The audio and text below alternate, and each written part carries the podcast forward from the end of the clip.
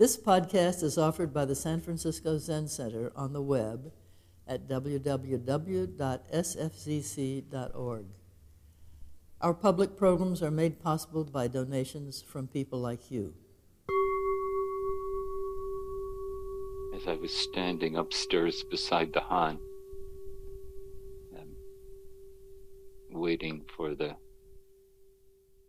densho to end the second round, and noticing my mind was filled with thoughts of um, what I was hoping to say this evening and what I was hoping to communicate. And what came into my head was about four days ago, I was listening to NPR, the news on NPR, and they were talking about um, the earthquake in Syria and Turkey. And saying, I think at that point, it was like 26, 28,000 people had died. And then that section ended. And then they, I think they talked about the Super Bowl or something next. And I was thinking, um, what do we do with ourselves, you know, to be uh,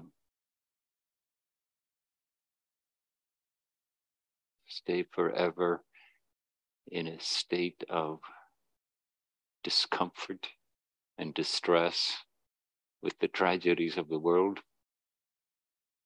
Or do we just blithely move on to the next news section? Know?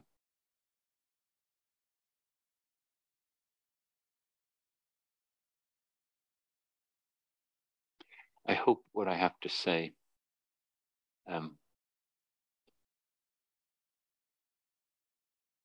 helps us all to um, find a, a capacity to just meet the world as it is, and then also the treasure our practice and take care of ourselves and each other.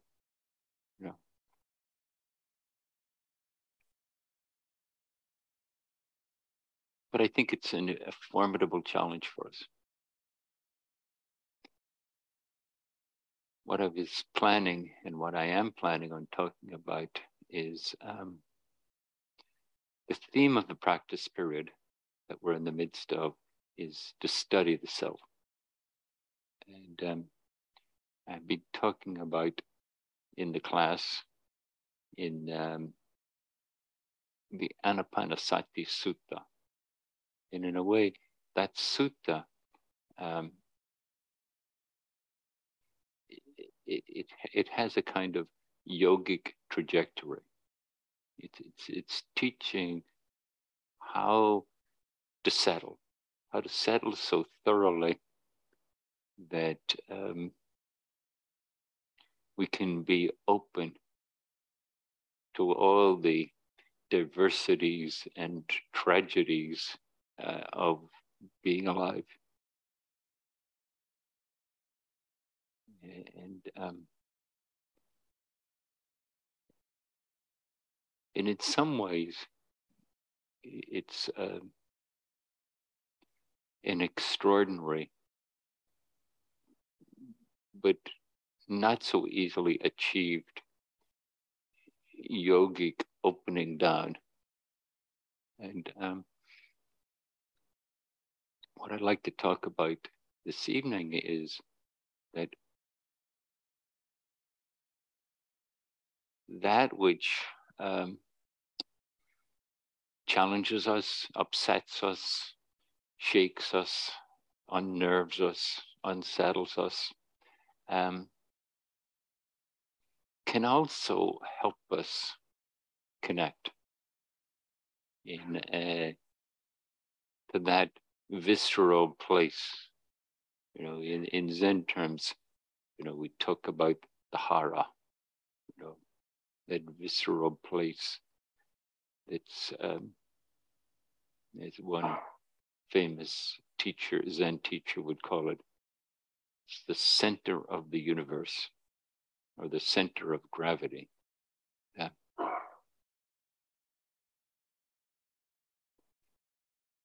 And I'd like to talk about it in terms of um, receiving feedback.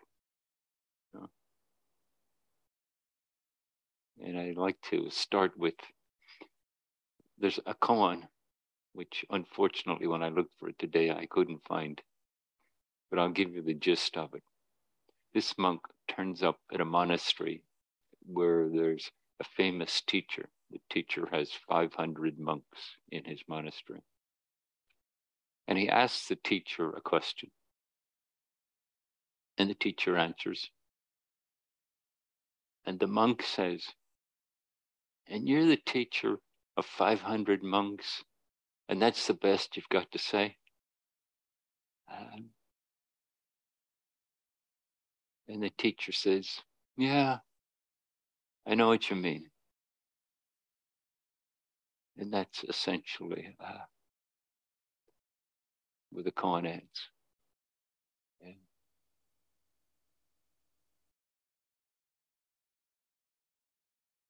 When I remember when I first read that, I was sort of surprised. Actually, what I thought was, oh, well, obviously the teacher is uh, saying, well, I already said something wonderful. And if you didn't get it, your problem, not mine. Uh, but then as I thought it's about it some more and practiced with it, I thought, um, taking in everyone's truth, taking in everyone's disposition, everyone's uh, way of expressing their life,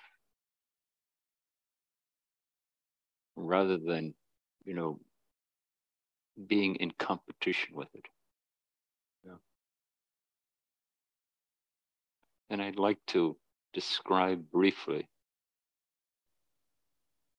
two instances where I saw Sojun Roshi, Mel Weitsman, who died over a year ago, and who was my uh, Dharma transmission teacher. And as I thought about these stories, I was thinking about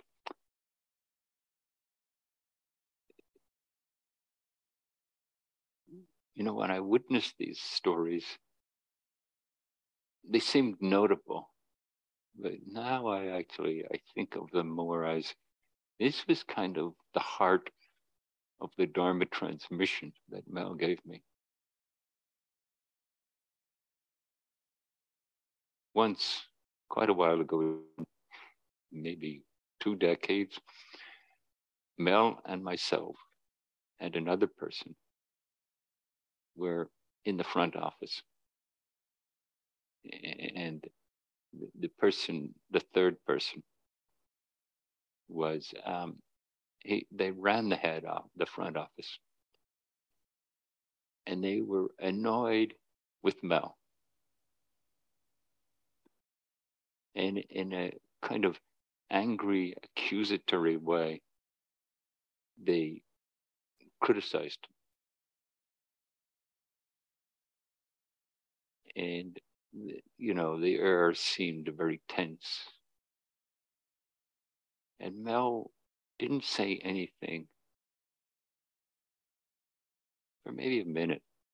And then he said, You know, I think you're right.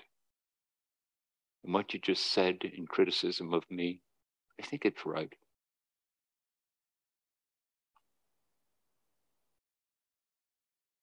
And then here's the other anecdote about Mel. Um,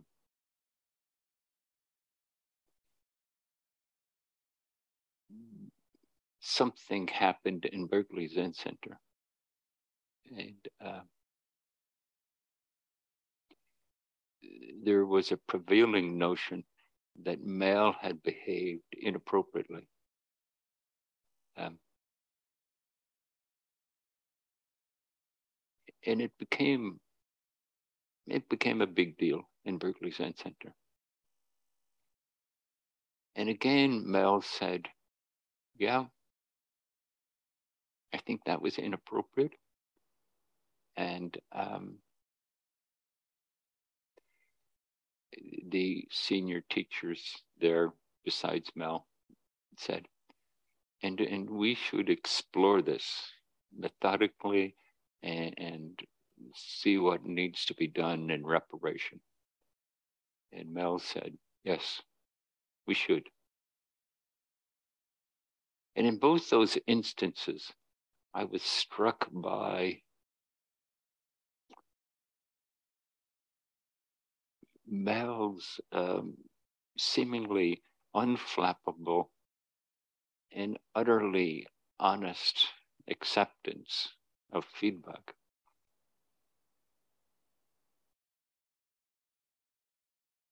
And now I'd like to talk about an instance in my own life, which happened in the last week, maybe a little longer, um, where I must say, initially, I wasn't unflappable and utterly settled with what came up. Um, someone sent me an email, and uh, in that email, they were criticizing something I'd said, and maybe the way I said it too. And um, when I read the email, I was unsettled.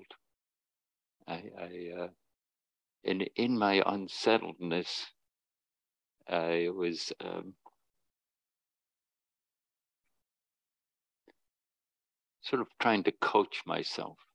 Something I've said to myself it, because I think it's uh, a helpful way to practice, and I've said to others, you know, turn towards the unpleasant as best you can and let it teach you. you know? And so I was trying that on. And and what I started to notice was that in my unsettledness, um, there would be a, a rebuttal. Yes, but you know, this and this and this. A little bit like we were in a court of law, and I was the attorney for the defense. You know. Um,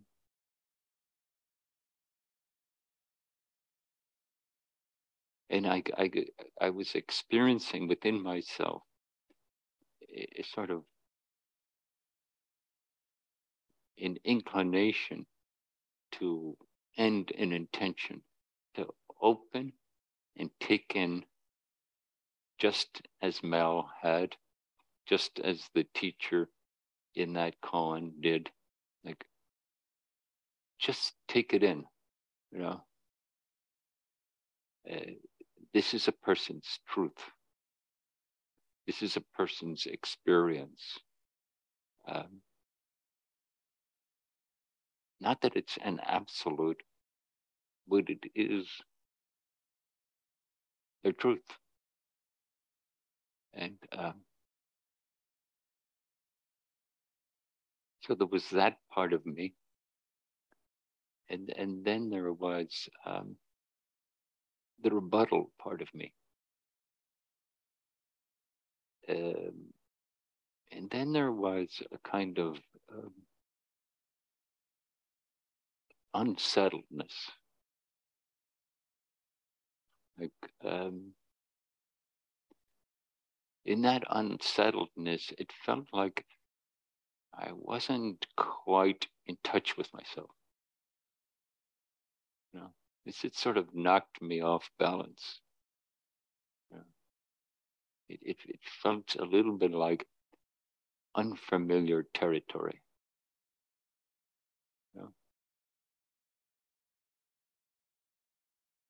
And um,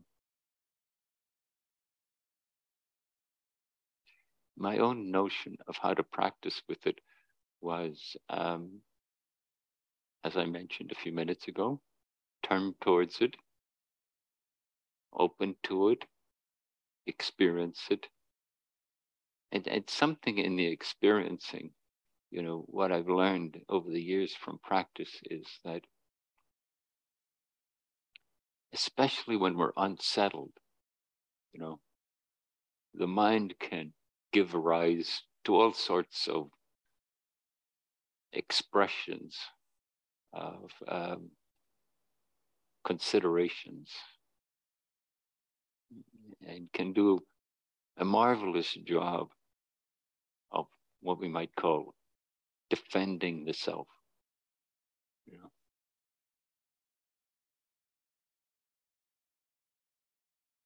And as I paid attention to that, and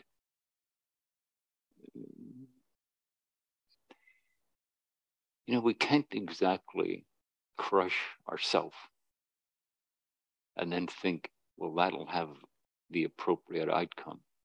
It, it's a more um, it's a more delicate and complicated process. Yeah. So as I was attending to my own workings, um, I was trying to come back to what was the somatic experience? You know, okay, how does this feel? You know, quite literally.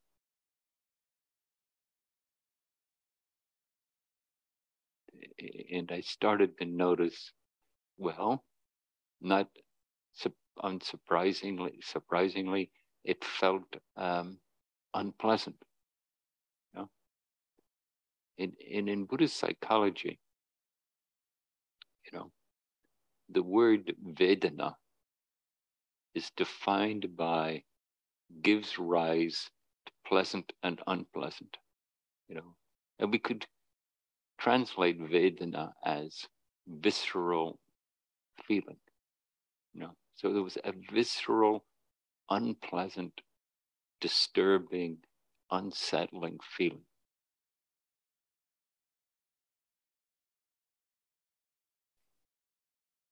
And and as I experienced that as best I could with certain, you know, uh, almost like outbursts of thinking. Uh,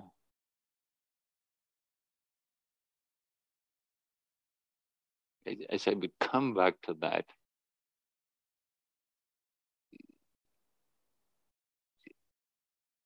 something started to shift. You know, it, it, it was like the capacity to um, admit to, well, this person's truth um, has validity, not simply in a subjective way, in an objective way too. That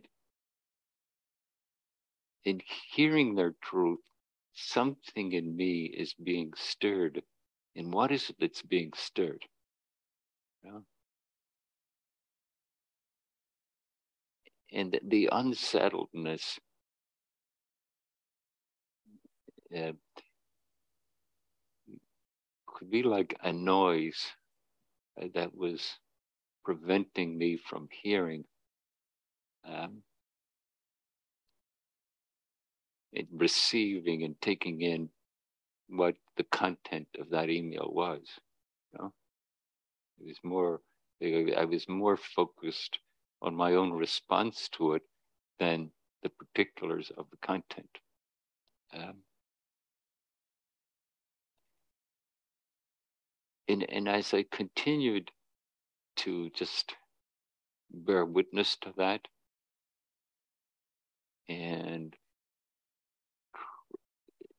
try to contact and just open to the kind of visceral unpleasantness. Um, I, I noticed that something was starting to shift. Yeah. That the plausibility of what the person was presenting in their email was increasing. Oh, yeah, right. That's a feedback that it would be helpful for me to take to heart.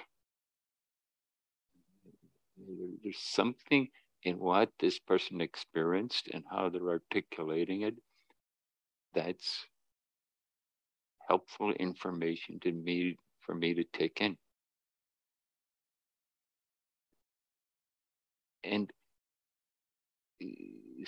somehow it didn't be need to be in competition with something else. I could take in that feedback and um,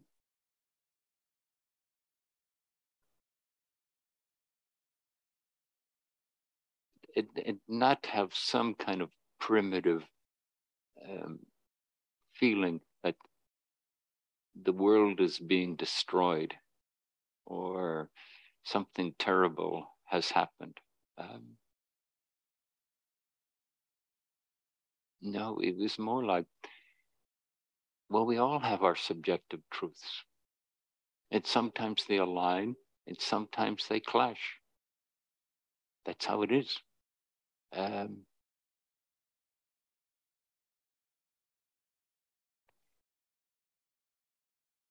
and when they touch us viscerally, there's something um, potent in that for us. And as I explored that in myself, the, the notion that come up for me was the, the person was challenging what I now perceive in myself as kind of unexamined privilege. You know, and there, there, there was a kind of um,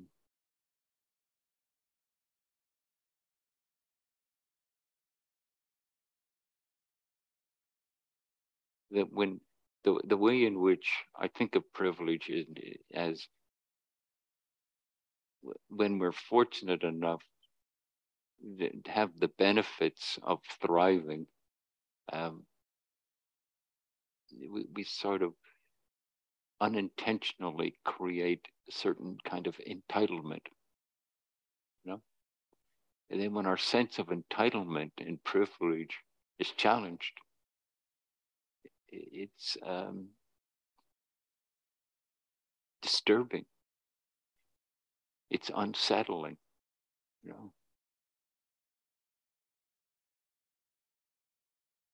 And as I started to let that in for myself, I, I find that to be, rather than just being an assault on my well being, to actually be a wonderful teaching. You know?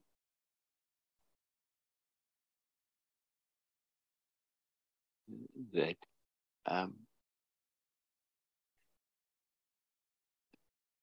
the unexamined privilege uh, it is it sort of masks the reality of uh, the particulars of life that we're living in. Yeah.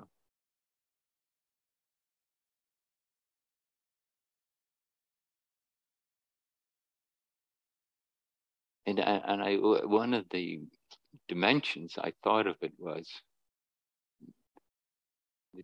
in Anapanasati, it talks about um, as you practice Anapanasati, there, there one of the experiences that can arise is what's often translated as dispassion. And I think of it as there's a way in which we can just accept. So it is. Just the way the Mel said to that angry, accusatory person, I think you're right. I hear your, what your voice is. I hear what your truth is. And I think you're right.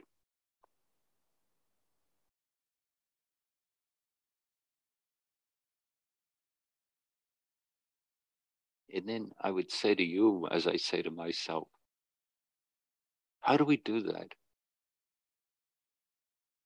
How do we not just try to ensure that our privilege stays in place and the benefits we have from it are sustained? You know? Um,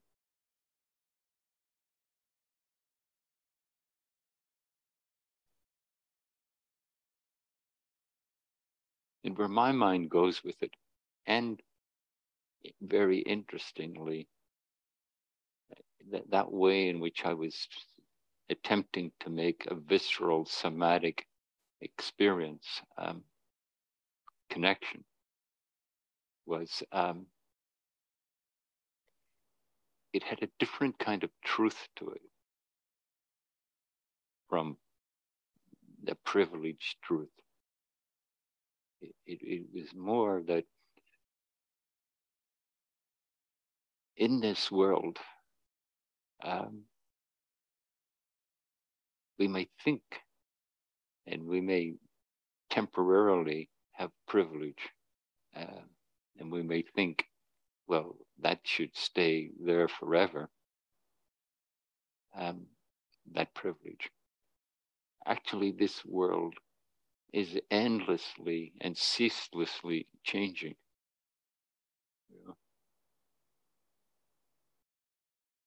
And yes, indeed, we do have the dilemma. You know, I think the latest number of deaths in Syria and, and Turkey is 35,000. And then, of course, hundreds and hundreds of thousands people now in the bitter winter cold. Yeah. Some of them without food, without shelter, without warmth, and um, and this is the world we live in.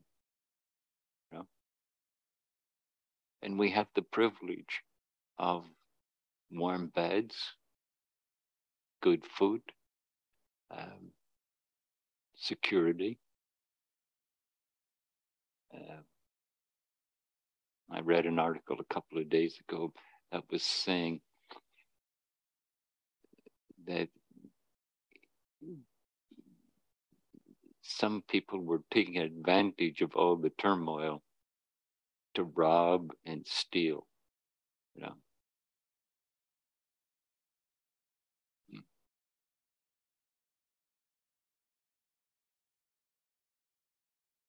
And that's our world.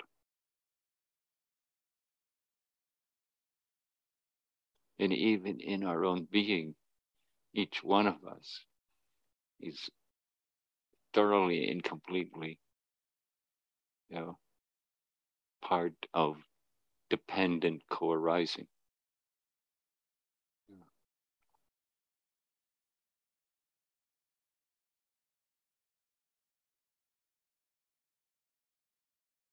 And then in the teachings of Anapanasati, and, and very much the teachings of Buddhism, when we open to this, uh, accept this ever changing conditioned existence, fierce as it is, there's something about it that's freeing.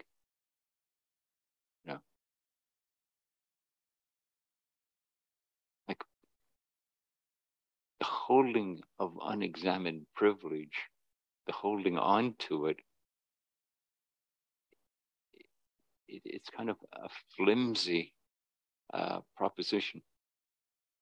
You know, we will continue to get um, critical feedback.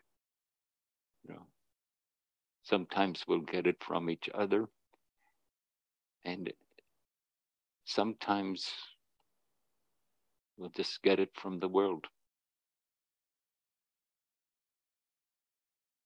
A week or so ago, Brent was reminding me it was the anniversary of the murder of four young men just over there on Laguna Street, just past the corner of Page and Laguna. They were sitting in a car and someone came up and shot them. Probably the consequences of some gang uh, warfare. Um,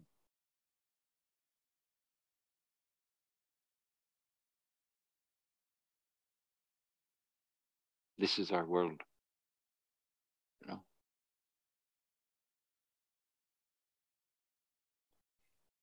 And um, we're placed with this fierce koan. You know.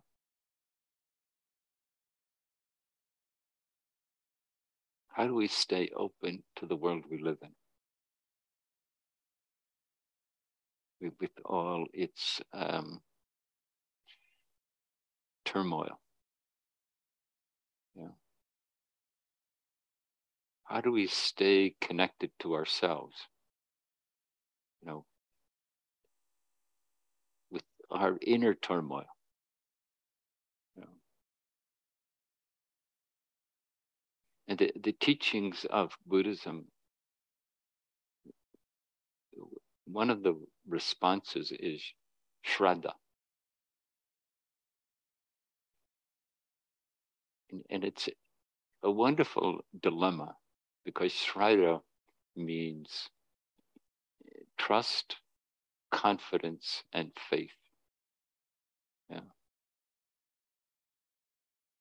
In a way, we could say this is the dilemma that Shakyamuni discovered when he faced old age, sickness, and death, and realized that his privileged life in a palace was not going to, was a flimsy consideration. And he sat on the path of practice.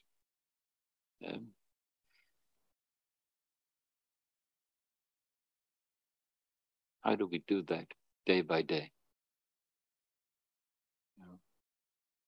How do we let something keep us alive to our shared live life?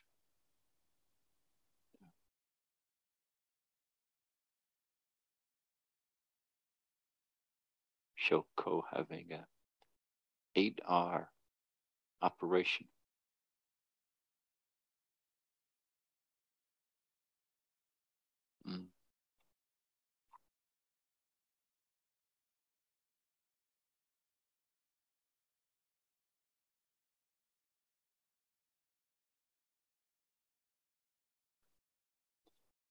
Maybe to leave you with that koan, you know.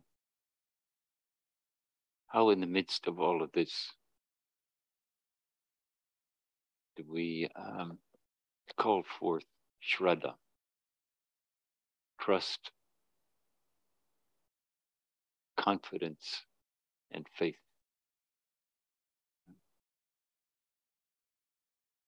Thank you.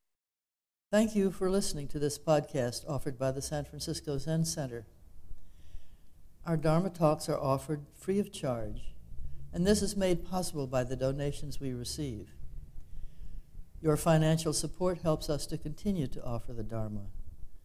For more information, please visit sfzc.org and click Giving. May we fully enjoy the Dharma.